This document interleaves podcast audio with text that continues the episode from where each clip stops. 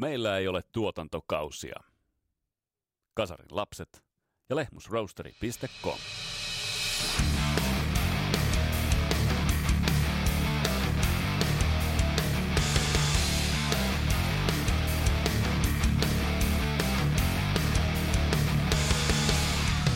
Tässä Kasarolps podcastin jaksossa palataan sylttytehtaalle, kun käsittelyyn otetaan glamrockin uranuurtaja ja pioneeri Slade. Kehin kaikkiin bändin Slade on vaikuttanut, mitkä ovat Sladein vaikutteet ja mitä Sladein tarinaan itse asiassa kuuluu. Kiehtovaa storia. Mun nimi on Vesa Wienberg ja tää on Kasarolapset podcast. Tervetuloa matkaan mukaan.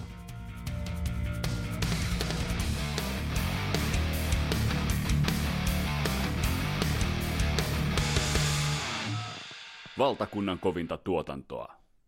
Kasarin lapset ja Teemu Aalto Music Productions. pitää paikkansa. Ja Lehmusroosterin osalta vanha sapluuna on myös edelleen voimassa, eli www.lehmusroosteri.com. Rock and Roll Never Dies ja 15 pinnaa kahvitee kaakaotilauksesta on muuten vaikkapa hyvä lahjaidea. Ja tosiaan Teemu Aalto ja Skippers Amps, siinä on sellainen trio, että ei paljon paremmasta väliä.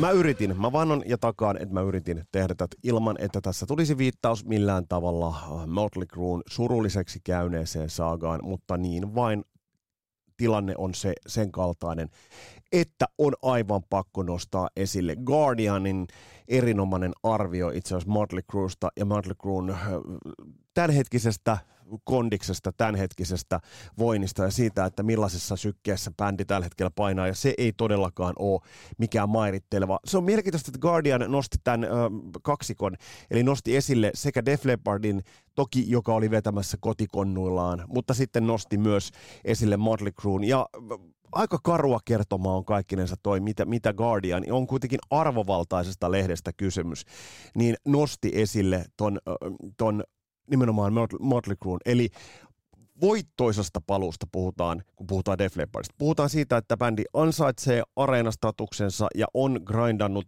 menestyksekkäästi uraansa ja tehnyt hyvää, hyvää jälkeä ja on hyvässä tikissä edelleen.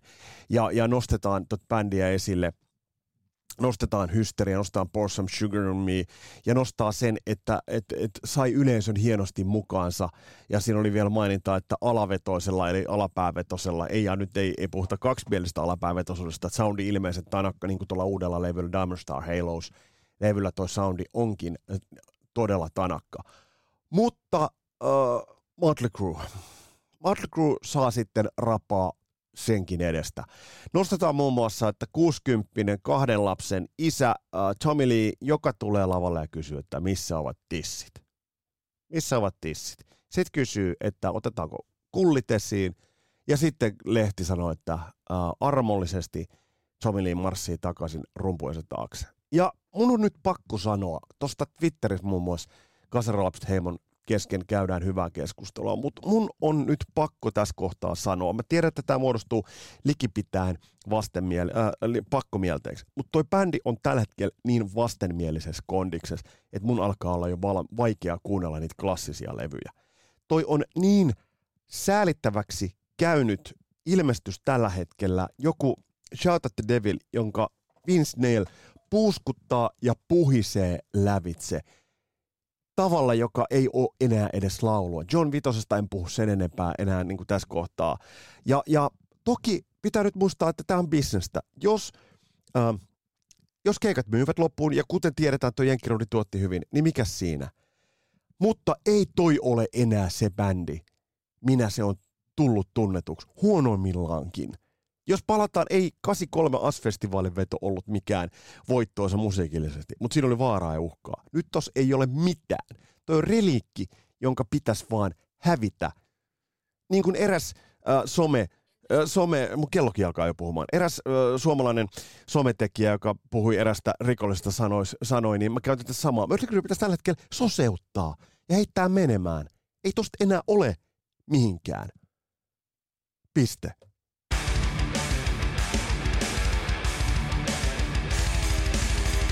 No mitä muuta tällä hetkellä poreilla? No yksi semmoinen tietysti asia, äh, mistä on, on myös puhuttu toistuvasti, niin on tuo Ghostin, Ghostin äh, mini-LP, joka pitää sisällä cover-versioita. Ihan We Don't Need Another Hero, ihan, ihan pätevä, pätevä sinällään. Nyt Paul Diano, ex meidän laulaja, joka on vähän huonossa kondiksessa, äh, rappas aika rajusti tuota Phantom of the Opera. Ja, ja mä, mä sitä viime jaksossa käsittelin.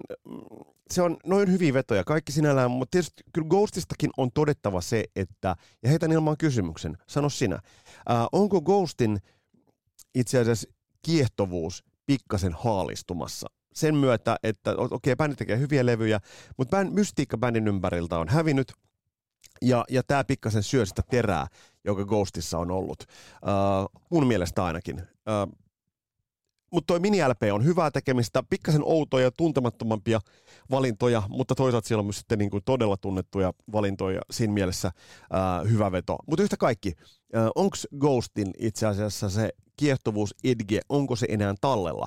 Mun mielestä ei ole, ja se on bändin kannalta hieman harmi. Ja jälleen isoja kysymyksiä kääntyy sen puoleen, että mitä bändi tulee tekemään. Ja yksi bändi, joka tällä hetkellä on aivan perkeleellisessä tikissä. Hyvät naiset ja herrat, Metallica Katsokaa noita settilistoja, mitä Metallica tällä hetkellä tekee Euroopan rundillaan. Vaihtaa settilistaa keikalta toiselle, joka kertoo siitä, avataan tätä hieman, että jos sä, jos sä vaihdat keikalta toiselle settilistoja, se kertoo siitä, että sä oot joudut tekemään duunia.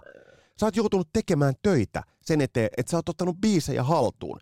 No nyt joku kysyy, että mikä juttu se on ottaa omia biisejä haltuun. Mutta kun sulla on back-katalogia kuitenkin kohtalaisesti, jos otat monipuoliselti eri aikakausilta, ja siellä on vielä basisti vaihtunut, öö, niin, niin parinkin otteeseen, niin se ei ole ihan itsestäänselvää, että ne biisit saadaan jouhaivasti haltuun.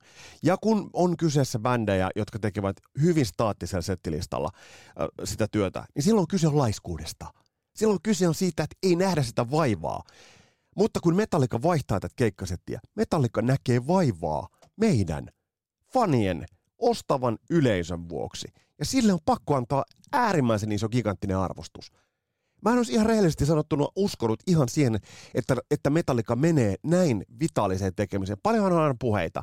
Kaikki bändit aina, se on vähän sama kuin Wasp sanoi, että Black Lawless lupasi, että kun tulevat tälle rundille, minkä, millä nyt kävivät Suomessakin, että siellä on veret ja siellä on, siellä on kaikki nämä. No ei siellä ollut mitään. Siellä oli lyhyt setti, sinällään viihdyttävä setti joo, mutta eihän siellä ollut sitä, mitä, mitä luvattiin. Puheita on aina paljon. Metallica laittoi tässä itse asiassa puheidensa taakse. Ja tällä hetkellä tuottaa ja tekee sellaista livekattausta, josta kelpaa ne hurjat lipunhinnat maksaa. Näin tämä vaan menee. Mutta nyt aletaan pikkuhiljaa kaivamaan meidän kellokortteja tuolta taskusta ja lähdetään itse syltytehtaalle. Avataan syltytehtaan ovia, sillä tällä kertaa meillä on, mm, toki jokainen näistä syltytehtaan bändeistä, jos pääsee tähän käsittelyyn, niin on, on tehnyt uran, joka on merkittävä. Mutta tällä kertaa meillä on käsittelyssä bändi, joka jo teidänkin kommenttien perusteella on osoittautunut todelliseksi syltytehtaaksi. Ja tämä paljastui myös mulle – tarinaksi, joka löi mut ällikällä monta kertaa, kun mä eri lähteestä kaivon tätä storia. Ähm, podcasteja, nettisivuja, erilaisia keskusteluita, keskustelin eri ihmisten kanssa. Ja millainen tarina paljastuukaan, kun käsittelyssä on Kasarin yksi merkittävimmistä sylttytehtaista, peribrittiläinen Slade.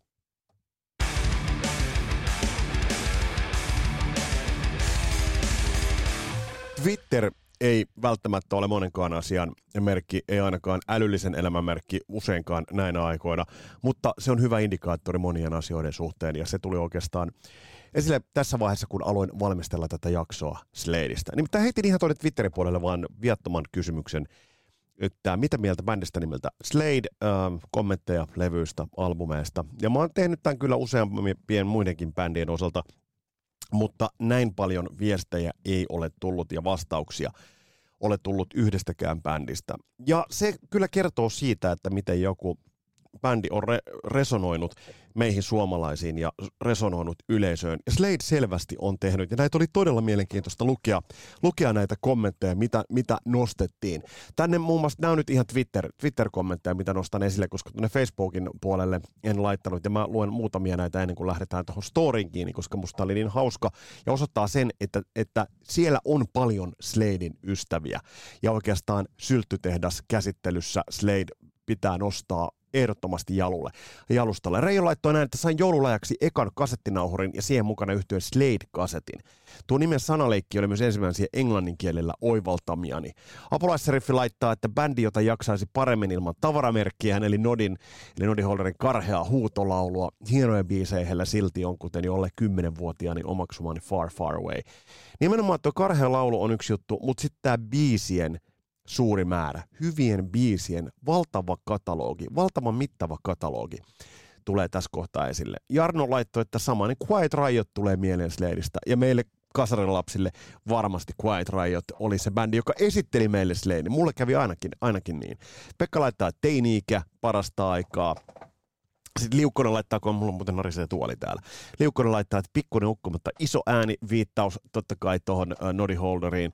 Ja Henrik Hyppä laittaa, että eka mieleyhtymä Quiet Riot ja miljoona myynti. No tää on just tätä. Bändistä taas Nodi Holder sekä Raspinen ääni sekä tietysti Dorka Imago. Uh, tuohon dorkuuteen, dorkaan imagoon ja sellaiseen tiettyyn epäälyllisyyteen, jota täällä on myös nostettu esille, niin, niin tot tullaan kuljettamaan, koska se on yksi olennainen juttu, mikä tulee Slade. Otetaan muutamia vielä täältä. Jake laittaa, että Slade on Stage on yksi kovimmista livetaltioinnista koskaan. Iski jopa Heavy Diggari teinille silloin joskus 82-83. Hese laittaa, että Rogues Gallery on älyttömän hyvä levy, hyvän fiiliksen melodista rockia. Sounditkin kuulostavat tuolla levyllä hyvältä vielä nykyäänkin totta turiset, totta turiset. Far Far Away nostetaan esille. Ähm, Hannu Hynönen laittaa, että Run Runaway oli kasarilla jollakin Various Artist kokoelmalevyllä. Sitä tuli kuunneltua saman kuin Quiet Riotin covereiden jälkeen Sladein alkuperäisiä. Smiling Sun, 70-luku Tampere. Jaana Niemenen laittaa, että Look What You Done, huippubändi, upeat biisit ja Noddy Holder. Ja Olli Haapakangas Radio Suomen juontokaartista laittaa, että ensimmäisen kasettejani oli kokoelma Sladeista. Kauan luulinkin sitä bändin nimeksi. Luulin myös, että Slade on eri bändi.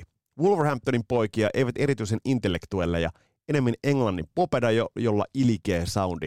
Iskulausrokin pioneerien Oasista. Hyvä analyysiä, hyvä analyysiä.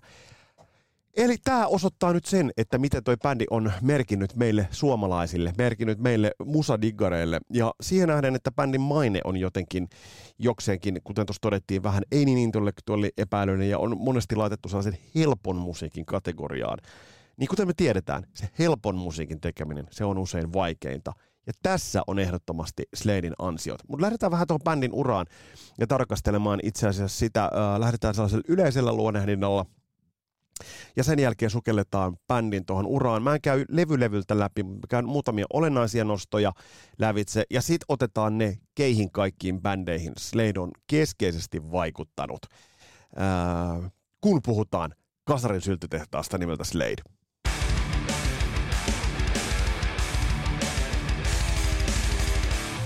Sladein vaikutteet on tosi moninaiset johtuen siitä, että bändin ura jatkui kuitenkin 60-luvulta alkaen.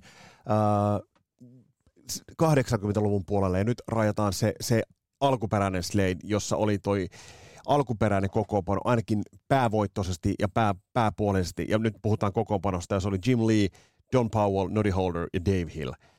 Timo Kahelaisen näköinen äh, Dave Hill. Mä en pysty katsomaan tot, äh, Dave Hilliä sen takia, että mulla tulee vain ja ainoastaan Timo Kahilainen mieleen. Uh, mutta se siitä.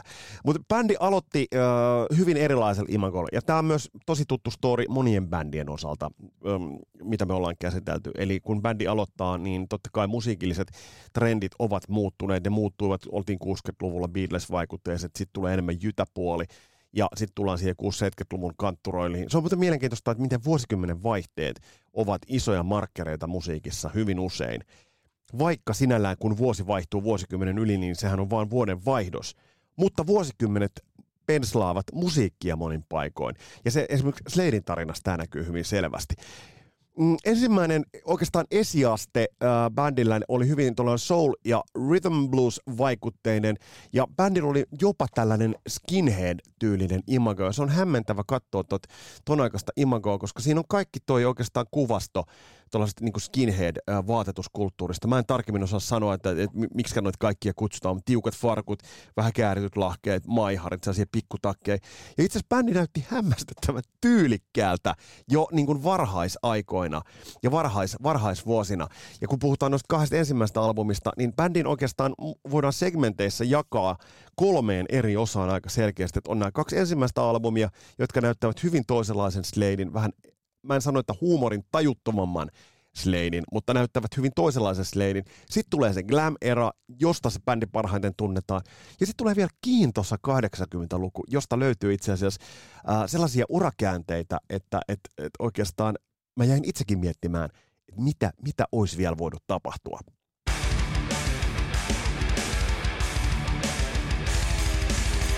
Mutta tosiaan tämä äh, tää punk ja tämmöinen äh, oikeastaan skinhead-tyylinen äh, vaihe, nyt puhutaan tällaista niinku brittityylisestä skinhead-vaikutteesta. Sen verran mä luntasin, että siihen liittyy tällaisia Harrington-takkeja, ja bändi käytti myös englantilaisen tällaisen Fudiksen kannattajat peräisin olevaa ska-vaikutteista musiikkia, joka taas oli tämän skinhead-kulttuurin keskeisiä musiikkilaajia. Mä oon aina sitä niin kuin itse jollain tavalla kummastellut, mutta mut en ole sen ekspertti millään tavalla.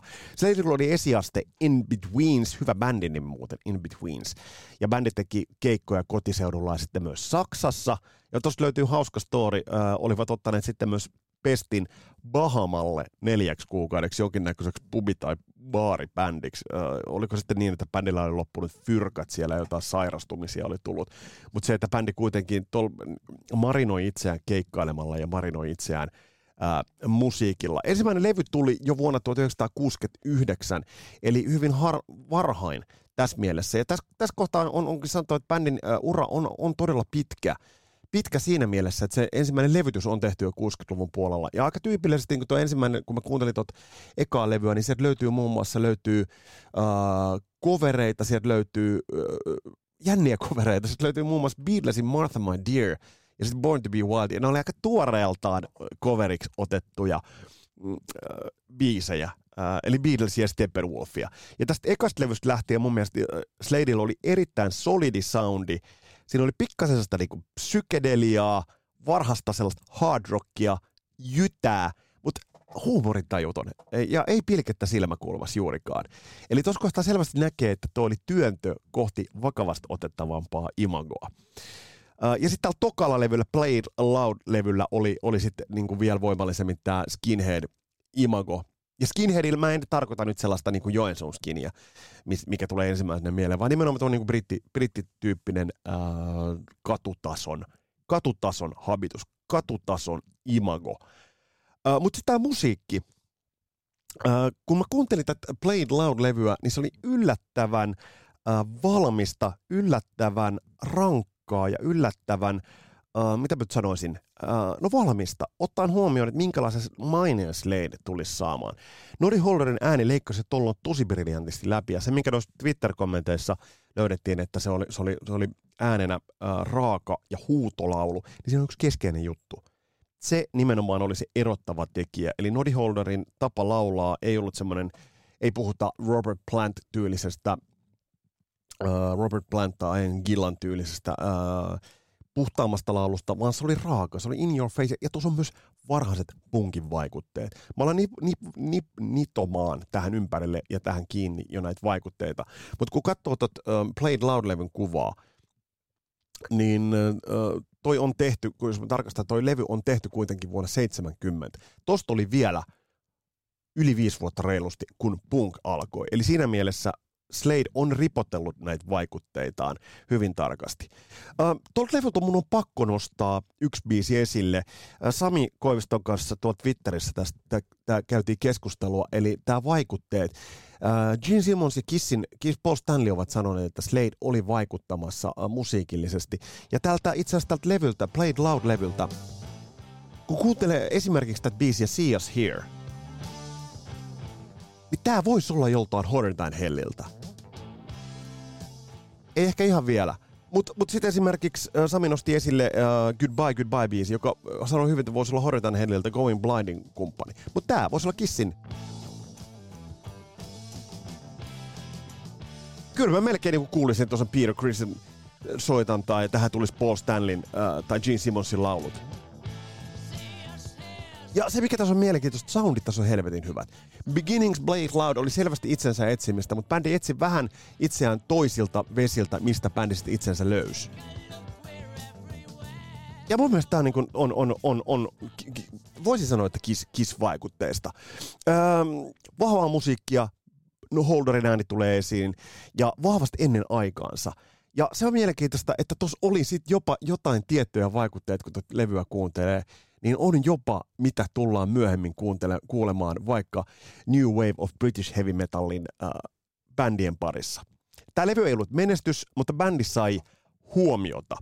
Tämä bändi, bändi sai huomiota ja tämähän oli, oli tot, totta kai tärkeää, eli, mutta mut se ei lyönyt siinä mielessä isosti läpi, että bändi olisi tolla, tolla tullut vielä niin kuin suurten joukkoon. Mutta bändi kuitenkin oli keikkailut ja bändi oli tehnyt, tehnyt sitä työtä ja bändi oli, oli äh, marinoitunut niin kuin monella, monella saralla ja oli tosiaan oli, oli nämä Bahaman jutut. Musta, musta tommonen olisi, mä lähtisin bändin kanssa Bahamalle ihan koska vaan, ei tekisi edes tiukkaa. Äh, niin, niin, niin bändi kuitenkin tuossa kohtaa oli kasvanut soitannollisesti niin kuin valmiiksi bändiksi. Uh, ensimmäinen sinkku, joka bändillä nousi, nousi sitten listoille, Cause I Love You, nousi brittilistan kärkeen kolmeksi viikoksi. Eli bändi löysi sapluunaa tehdä tarttuvaa musiikkia. Ja tarttuvuus on ehdottomasti se, mikä on, on ton bändin kantava voima, mikä on itse asiassa Sladeillä se, se iso juttu. Um, Kiintosaa on se, että bändi sai kahden ekalevyn jälkeen manageriksi Jazz Chandlerin, ja tästä eteenpäin bändi meni Jazz Chandlerin ohjeiden mukaan eteenpäin, ja meni sinkkujen varassa. Eli ohje oli se, että äh, julkaistaan sinkkuja. Ajatus oli aina se, että kun seura- en, sinkku alkaa putoamaan listolta, niin sitten julkaistaan se seuraava sinkku. Ja tässä kohtaa meni aika äh, album oriented rockhan kuitenkin tuli tuossa vaiheessa 50-luvulla ja, ja, ja rockin varhaisilla vuosilla mentiin tuohon biisi, biisiltä julkaisuun. Mutta tässä kohtaa Slade meni tuohon, tavallaan vaikka album oriented tekeminen oli tuossa kohtaa se trendi, niin Slade lähti työntämään näitä hittibiisejä äh, listoille. Ja tämä on musta niinku mielenkiintoinen. Äh, näiden sinkkujen avulla, äh, joita bändi sitten julkaisi ja joista, joita bändi sitten, jolla bändi pääsi esille ja sai listamenestystä, niin näiden jälkeen, mitä bändi sitten julkaisee, niin julkaisee itse asiassa öö, öö, levyn, johon on koostettu näitä sinkke, sinkkuja. Slade-levy tosiaan öö, on sellainen levy, että tämä on koostetta niistä biiseistä, joita bändi oli julkaissut tohon saakka. Ja kyllä tämä niinku on vakuuttava, vakuuttava kattaus kaikkinensa, jos katsoo niinku tätä biisin kirjoitusta, niin bändi löysi tämän tarttuvan saplu, sapluunan, koska täältä löytyy sitten jo niinku näinkin klassista, klassista osastoa, että ajatellaan Goodbye to Janeit, Mama We're All Crazy Now täältä löytyy. Eli bändi löysi sen, sen hittikynänsä. Ja tämä biisin kirjoitus on siinä mielessä, että tässä kohtaa aletaan jo nyt sitten kutitella sitä, että minkä Sladis tekee. Rumpuintrot, jolla saadaan yleisö hyvin mukaan. Aika lailla suoraan asiaan. Ja vaikka Slade ei varsinainen instrumenttiorientoitunut bändi olekaan, niin bändillä on hyviä riffejä. Ne ei ole sellaisia signature-riffejä kuin vaikka joku Paranoid vaan ne ovat riffejä, jotka tukevat sitä biisiä. Eli tässä kohtaa niin kuin kaikki, mikä Sladeillä tuki sitä singalon kertsiä ja biisiä, se käytettiin. Ja tämä liittyy myös tähän muusikkouteen. Mutta sitten kun tullaan kertsiin, kertsiin pitää mennä näin. Eihän tätä kuunnellessa voi kun nostaa nyrkkiä ylös ja, ja jorata tämän parissa. Eli loistavia, loistavia biisejä. Eli tässä kohtaa bändi löysi löys menestystä ja sitä listamenestystä tuli. Öö, ja tämän öö, monen mielestä, kuten ja tuossa oli, oliko nyt Olli Haapakangas, kun mainitsi, niin tätä levyä, joka ilmestyi marraskuussa 1972, monet pitävät Sladein parhaana levynä. Tässä on vielä semmoinen alkuvoima, energia, bändi on nuori ja tästä tuli se foneettinen kirjoitustyylikin on, on hauska. Uh, uh, eli biisit kirjoitin Crazy, Goodbye, Night Aging, uh, eli, eli puhe, puhe tyyppisesti. Ja tässä on niin kuin iso, iso vaikutus, sitten jos ajatellaan niin kuin myöhempiä bändejä, mikä tullaan tuolta nostamaan esille, no palataan siihen sitten tuonnempana, mutta nämä vaikutteet. Eli he lanseerasivat äh, osittain imangollisesti, mutta sitten osittain myös tällaisilla ulkomusiikilla muilla, muilla tekijöillä niin kuin antoivat sitä suurta vaikutetta. Aina kertsityn on vaan niin kuin aivan, aivan loistavia. Mutta tässä kohtaa bändi oikeastaan julkaisee tämä on kolmas albumi, mutta tavallaan tämä oli uusi alku Sladeille, koska tästä alkoi se Slade, jonka suuri yleisö tuntee. Sitten tuli pikkasen yllättävä veto tämän jälkeen.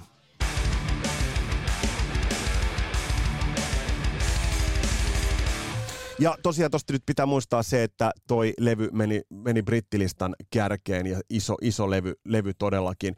Ja toinen levy, joka itse asiassa uh, on, on vielä ehkä enemmän se läpimurtoalbumi, niin oli se, bändi julkaisi uh, Slade Alive livelevyn. Ja tämäkin pitää nostaa esille livelevyjen iso merkitys noina aikoina. Eli tämä Slade Alive niin ikään vuodelta 1972. Eli, eli, eli Slade ja Slade Alive nämä levyt uh, samana vuonna. Eli tämä kertoo siitä, että mi- miten tuotannollinen bändi oli.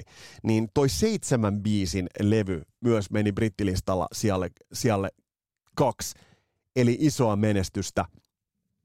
Uh, Uh, Mutta nämä albumit on pikkasen, kun mä tätä diskografiaa katson läpi, on pikkasen uh, epämäärätuolon jälkeenpäin koostettuja ja esimerkiksi jossain Saksassa ja Alankomaissa koostettuja levyjä. Mutta jos tuosta alkuvaiheesta niin nyt nimenomaan tämän Sladein uuden alun keskeiset kulmakivet nostaa esille, niin Slade Live, uh, joka on, live-levynä, ja tämä ilmestyi uh, maaliskuussa 72, ja sitten tämän jälkeen itse asiassa tuli, tuli tämä Slade-levy. Ja tuossa Slade-levy kansi, jossa on niinku, silleen, niinku nyrkit ja peukalot ojennettuna, jos on sitten kirjoitettu se Slade, niin totahan pidetään legendaarisena levyn kantena, yhtenä legendaarisimmista. Eli bändi oli, oli imakoltaakin jo aika, aika, aika röyhkeä jos, jos näin, näin voidaan sanoa. Loistavia riffejä, kertosäkeitä, pop-estetiikka kohdallaan, pöliä pop-estetiikka kehda, äh, äh, kohdallaan.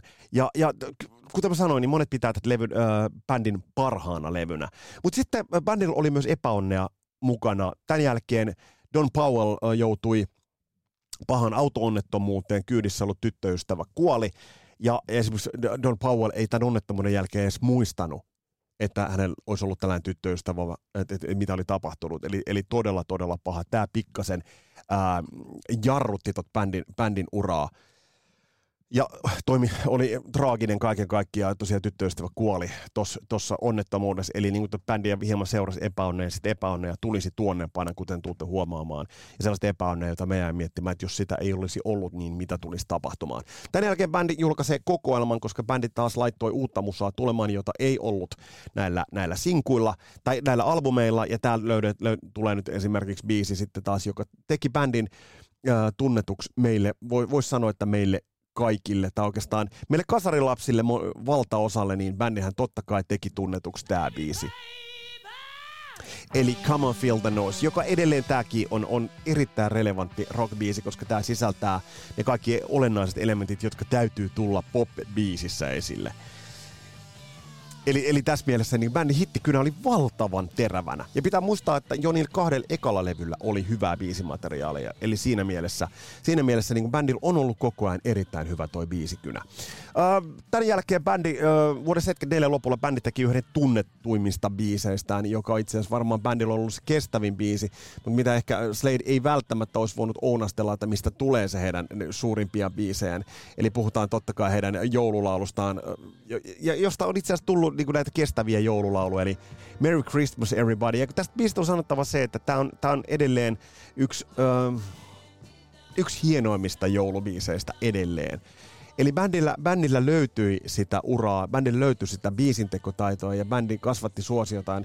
Ja oli erittäin suosittu nimenomaan, nimenomaan öö, kotikentällä Briteissä, mutta Euroopassa myös muualla. Eli bändin suosio ei ole ihme, että bändi löysi yleisöä tällä musiikillaan. Eli tässä kohtaa nämä elementit, joita bändillä oli, niin ovat niitä kantavia elementtejä, joita tuli sitten, äh, tuli myös kasaribändeille monille. Tarttuvat kiertosäkeet, chantin omaisuus ja tämä. Eli tässä mielessä Slade, Slade on todella monella, monella osa-alueella jo hyvin varhain ollut, ollut iso vaikuttaja.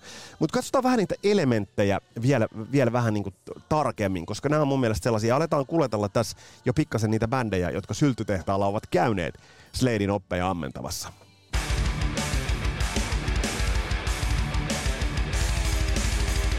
Bändihän totta kai sit teki, teki pitkän uran, bändit tuli paljon levyjä, kuten mä sanoin, niin mä en, en, ei, tässä, tässä yhteydessä mä en käy bändin koko uraa lävitse, mutta bändin toi pitää, se mikä kannattaa muistaa on varhaisvaiheet, se aloitus, mitä bändi valmis oli jo silloin, sitten se muutos, kun bändi löytää itse asiassa oman tekemisensä ja sitten sen jälkeen bändihän jää, julkaisee levyjä ja sitten kun tulee 80-luvun luku, niin tapahtuu jotain muuta.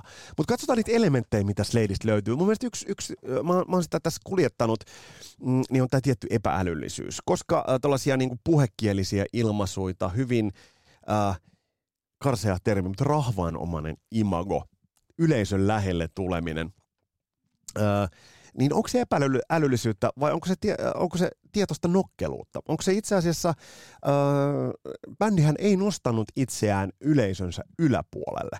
Ja tässä kohtaa bändi tuli hyvin populaaristi ja populistisesti lähelle yleisöään ei siinä kohtaa voi bändiä oikein moittia.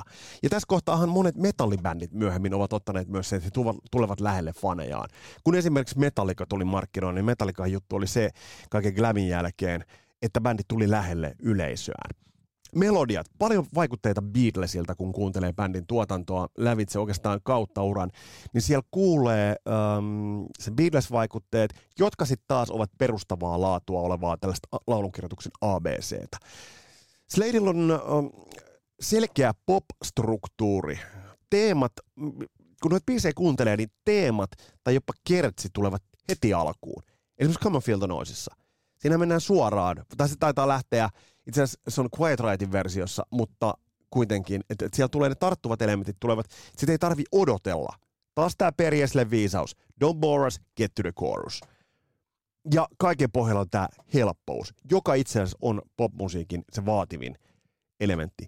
On, va- on vaikeinta kirjoittaa helppoja kappaleita.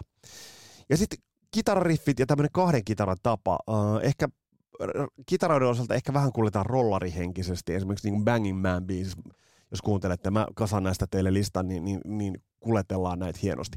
Se, mistä mä tykkäsin, tykkään isosti, joka lähestyy nyt sitten kasari, kasarimaisemaankin, on tämä sloganmaisuus all join, our hand, all join hands, ja sitten taas kertsit, jotka jäävät sanonnoiksi.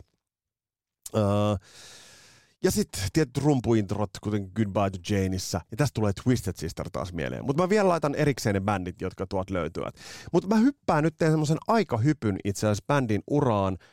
Kuten monella varhain aloittaneella bändillä, 70-luvun loppu se vaihde saattoi olla vaikea. Ja niin se oli itse asiassa myös Sladeille. Mutta Sladeilta löytyy mielenkiintoinen urakäänne vielä tuonne 80-luvun puolelle. Ja se löytyy itse asiassa nippu hyviä levyjä loppuun saakka. Ja tämä on mun mielestä semmoinen mielenkiintoinen asia, joka jäi, jätti mut jopa pikkasen jossittelemaan tätä Sladein tarinaa. Eli mitä Sladeille tapahtui 80-luvulla, kun kasaribändit olivat jo vahvasti tulilla?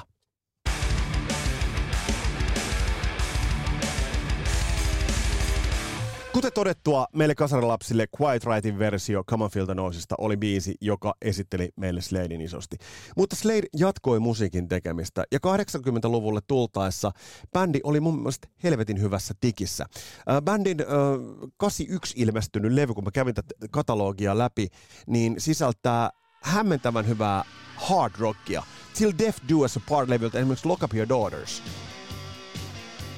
Et jos ajatellaan, että tämä on tehty vuonna 81, täysin relevantti, mutta kasvoiko bändi tässä kohtaa jo vähän liian, liian vanhaksi. Mutta tämä levy, jos nyt kun tämän levyn kuuntelin, Till Death Do Us Apart, 81 julkaistu levy, häikäisevän hyvää ja kirkasta hard rockia. Mutta tuliko tämä liian myöhään, tai sitten liian aikaisin, tai väärälle bändille? Ja mikä on mielenkiintoista, niin bändi kykeni äh, uusimaan myös soundiaan – et, et, tästä eteenpäin, kun bändi julkaisi toinen, toinen sellainen levy, joka tuli meidän kasarisukupolvelle, tuli esille, niin oli, oli sitten vuonna 83 ilmestynyt The Amazing Kamikaze Syndrome, jos on muuten yksi tyylikkäimpiä levyn kansia, mitä miltään bändiltä löytyy. Niin bändi uusi soundiaan äärimmäisen hienosti. Mutta se on mielenkiintoista. Miettikääpä nyt, nyt tätä, mikä mulla itse asiassa meinasi jo pikkasen orastavasti räjäyttää tajuntaa. Jos ajatellaan, että me sanon, mainitaan bändi Queen ja sitten me mainitaan bändi Slade. Slade on, äh, on, on hassut hatut ynnä muut glam imago, jonka bändi vähän niin kuin kiusallaankin kehitti. Ja sitten Queen, legenda. Mutta 83, nyt jos ajatellaan, että 83 Queenilta tulee The Works niillä haminoilla ja sitten samaan aikaan Slade tekee tämän levyn. Tässä oli Queen soundeja osittain. Samaa vähän, äh, en sano synteettistä, mutta koneellista, vähän tuollaista uudistunutta soundia. Kuka on kuunnellut ja ketä? Tämä oli viimeinen varsinainen hittilevy, mutta tämä olisi voinut olla helvetin paljon isompi, isompikin. Se mikä on mielenkiintoista, niin tämä oli bändin ensimmäinen jenkkimenestys. Ja tätä mä jäin kelaamaan. Samaan aikaan, tähän aikaan, siis Slayer tekee ensimmäisen jenkkimenestyksen, ja mitä tapahtuu Queenille samaan aikaan Jenkeissä? Aivan, Queenillä menestys alkaa Jenkeissä hiipumaan. olisiko se jenkkimenestyskin ollut saatavilla? Ja mä väitän, että se olisi voinut olla saatavilla. Ja mä väitän, että läheltä käytti. Mä kerron ihan hetken päästä asia, joka oikeastaan, jota me jäimme miettimään tosi paljon, että miten tämä olisi voinut olla todellakin niin, niin kuin mahdollista.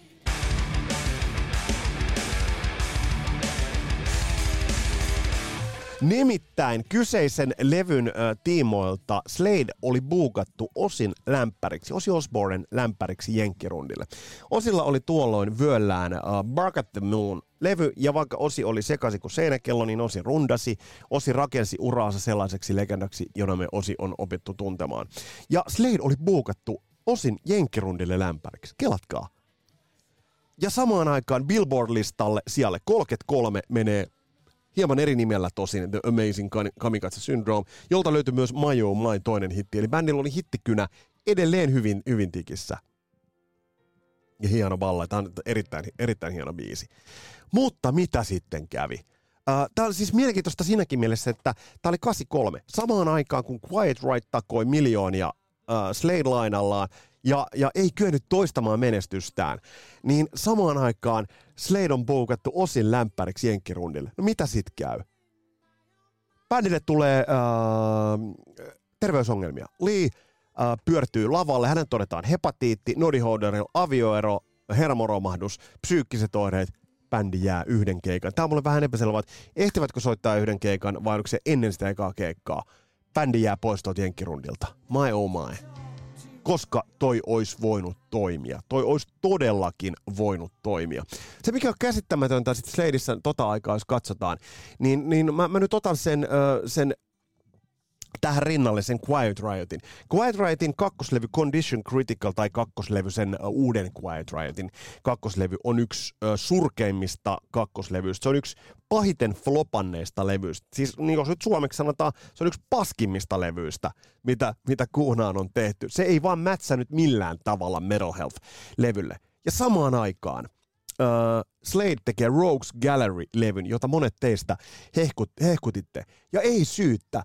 Ja bändillä on hittikynä tällaisessa kondiksessa. Et jos ajatellaan tätä Rogues Gallery-levyä, kun mä kuuntelin ton läpi, tää on solidia kamaa koko levy. Tässä on biisit kohdallaan. Mä mietin vaan, että no oisko täällä ollut mahdollisuus uida siihen isoon jenkkimenestykseen koska tämähän on täydellistä radiosoundia, jota tohon aikaan AOR-bändit ynnä muut, ynnä muut Jenkeissä tekevät. Täydellistä radiorokkia. Jopa Def Leppard ynnä muut vaikutteet tässä kuulemme. Kuunnelkaa tää. Kuunnelkaa tuon Noddy Holderin laulusoundi. Eihän tää siis avoauto, aurinko paistaa. Ai ai, ai ai. Siis tää rokkaa todella hyvin, Rogues Gallery-levy, mutta tässä kohtaa oli jo vähän liian myöhäistä. Um, erinomaisia biisejä. Miksei Sladelta onnistunut sama kuin Queenilta? Miksi Sladesta ei tullut yhtä? Olihan Queenilläkin vähän is, äh, pöljä imago 70-luvulla, mutta he kykenivät tulemaan.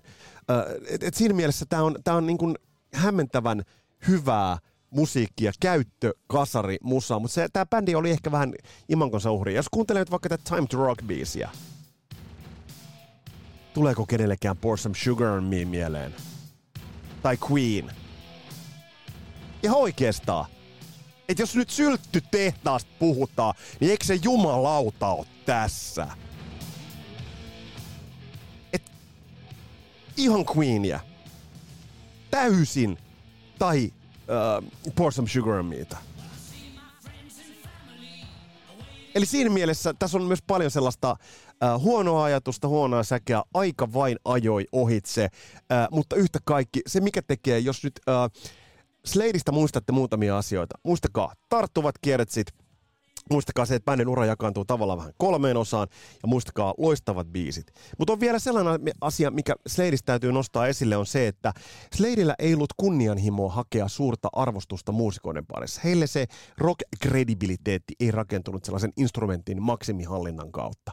Ja tässä mielessä mm, ehkä noi olivat aikoja, jolloin sul piti olla joku Eddie Hale tai Brian May tai joku semmoinen saatanan virtuosi, joka vaan nyt yksi jätti sen vaikutuksen. Pelkät biisit eivät riittäneet. Mutta en mä tiedä, mitä Slade olisi tuossa vaiheessa voinut tehdä, joka olisi pelastanut bändin uran. Koska bändi teki hyvää musiikkia aina tuohon viimeiseen levyynsä saakka. Se on soundeiltaan kummallinen, mutta You Boys Make Big Noise-levy vielä. Niin on, on, uh, on hyvä kasari kasarihuttua ja niin kuin tavallaan toimii kyllä musiikillisesti, mutta tämä sitten floppas myynnillisesti. Uh, se, mikä on mielenkiintoista, niin nämä kasarilevyt, Rogues Galleryt ja, ja sitten toi uh, Amazing Kamikaze Syndrome, niin nämä menestyivät uh, erittäin hyvin uh, Euroopassa, menestyivät Jenkeissä, mutta Englannissa oli vaikeaa. Ja kuten mä sanoin, oliko bändillä imako-ongelma, ajoitusongelma, uh, tuliko tuosta uskottavuuden hakemattomuudesta uskottavuusongelma – Slade ei nähnyt vaivaa hakeakseen sellaista vakavaa rock-uskottavuutta, ja sitten samalla se rapautti sitä. Nämä on pohdintoja, mitä, mitä Sladeista voidaan ottaa. Ja tämä You Boys Make Big Noise-levy, niin ei hullumpi. Et sinällään, kun me tietää, mitä samaan aikaan julkaistiin, niin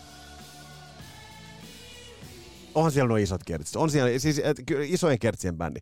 Isojen, isojen kertsien bändi. Josta me päästäänkin itse asiassa niihin bändeihin, joihin Slade on keskeisesti vaikuttanut.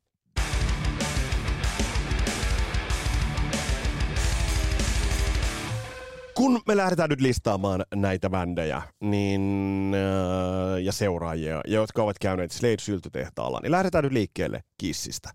Vaikka Kiss oli liki-aikalainen, niin tämä hard rock kimalle in your face isot kertsit.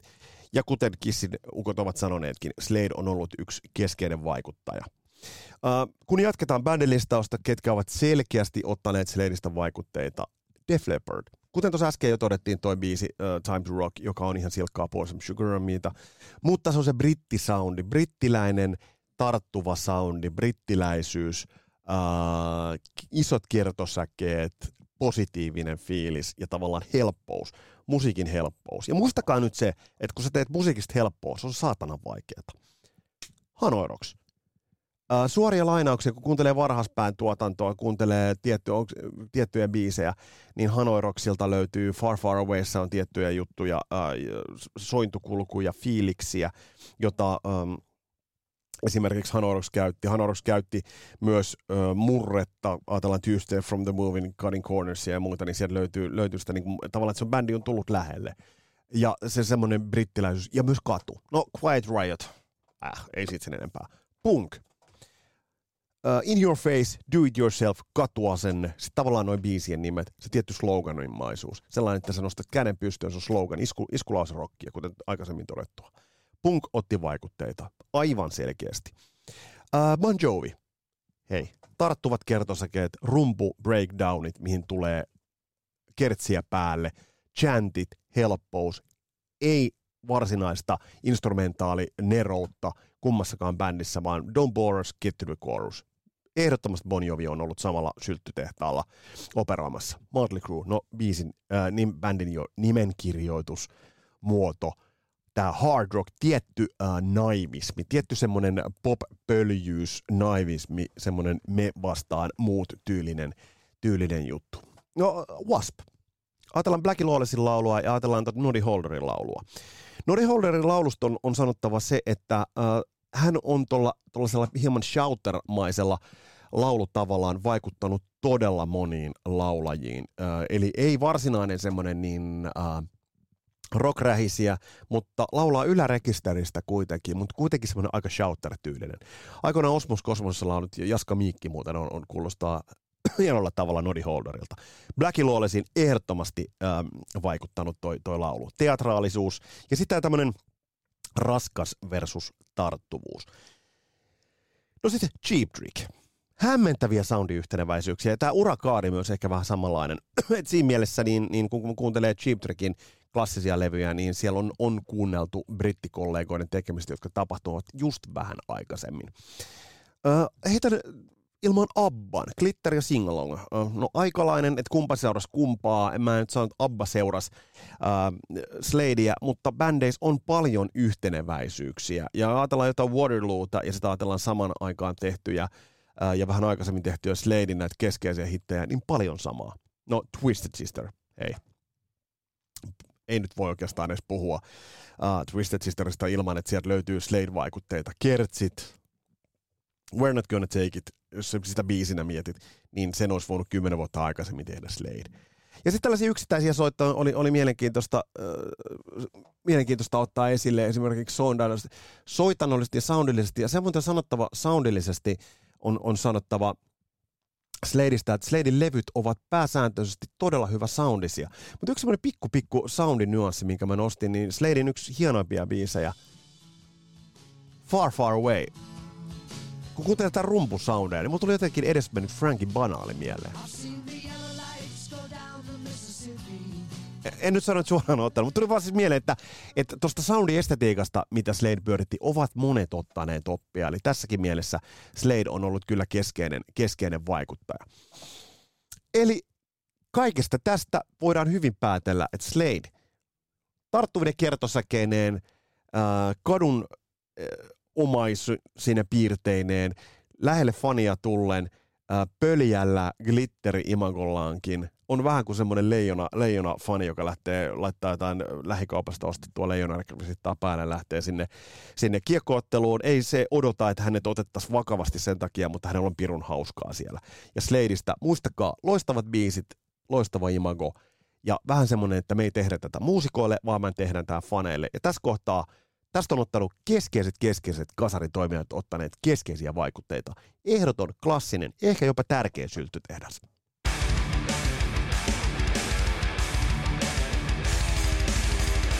Tässä oli tämänkertainen blastaus. Sladea on, on kuunneltu viime ajat ja mä jäin jotenkin tähän bändiin ihan täysin koukkuun.